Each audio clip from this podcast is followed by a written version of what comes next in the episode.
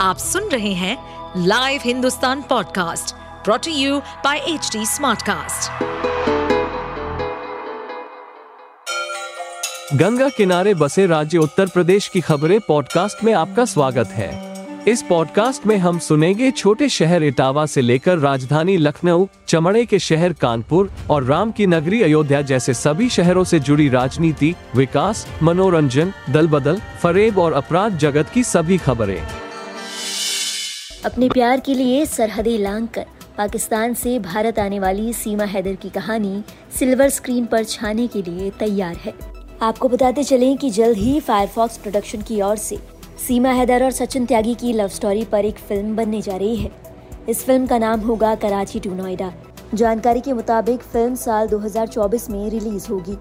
Film के लिए Firefox production की ओर से ऑडिशन शुरू किए गए हैं।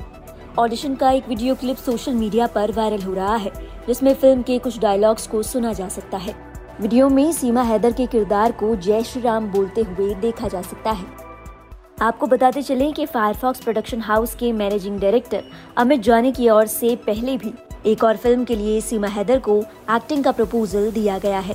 फ़िल्म का नाम है अटेलर मर्डर स्टोरी जिसमें सीमा हैदर रॉ एजेंट का किरदार निभाती हुई नज़र आएँगी। फ़िलहाल सीमा हैदर और प्रोडक्शन हाउस को एटीएस के द्वारा दी जाने वाली क्लीन चिट का इंतज़ार है। आप सुन रहे थे हमारे पॉडकास्ट उत्तर प्रदेश की खबरें।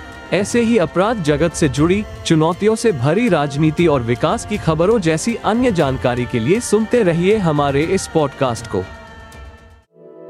इस पॉडकास्ट पर अपडेटेड रहने के लिए हमें फॉलो करें एट एच हम सारे मेजर सोशल मीडिया प्लेटफॉर्म पर मौजूद हैं।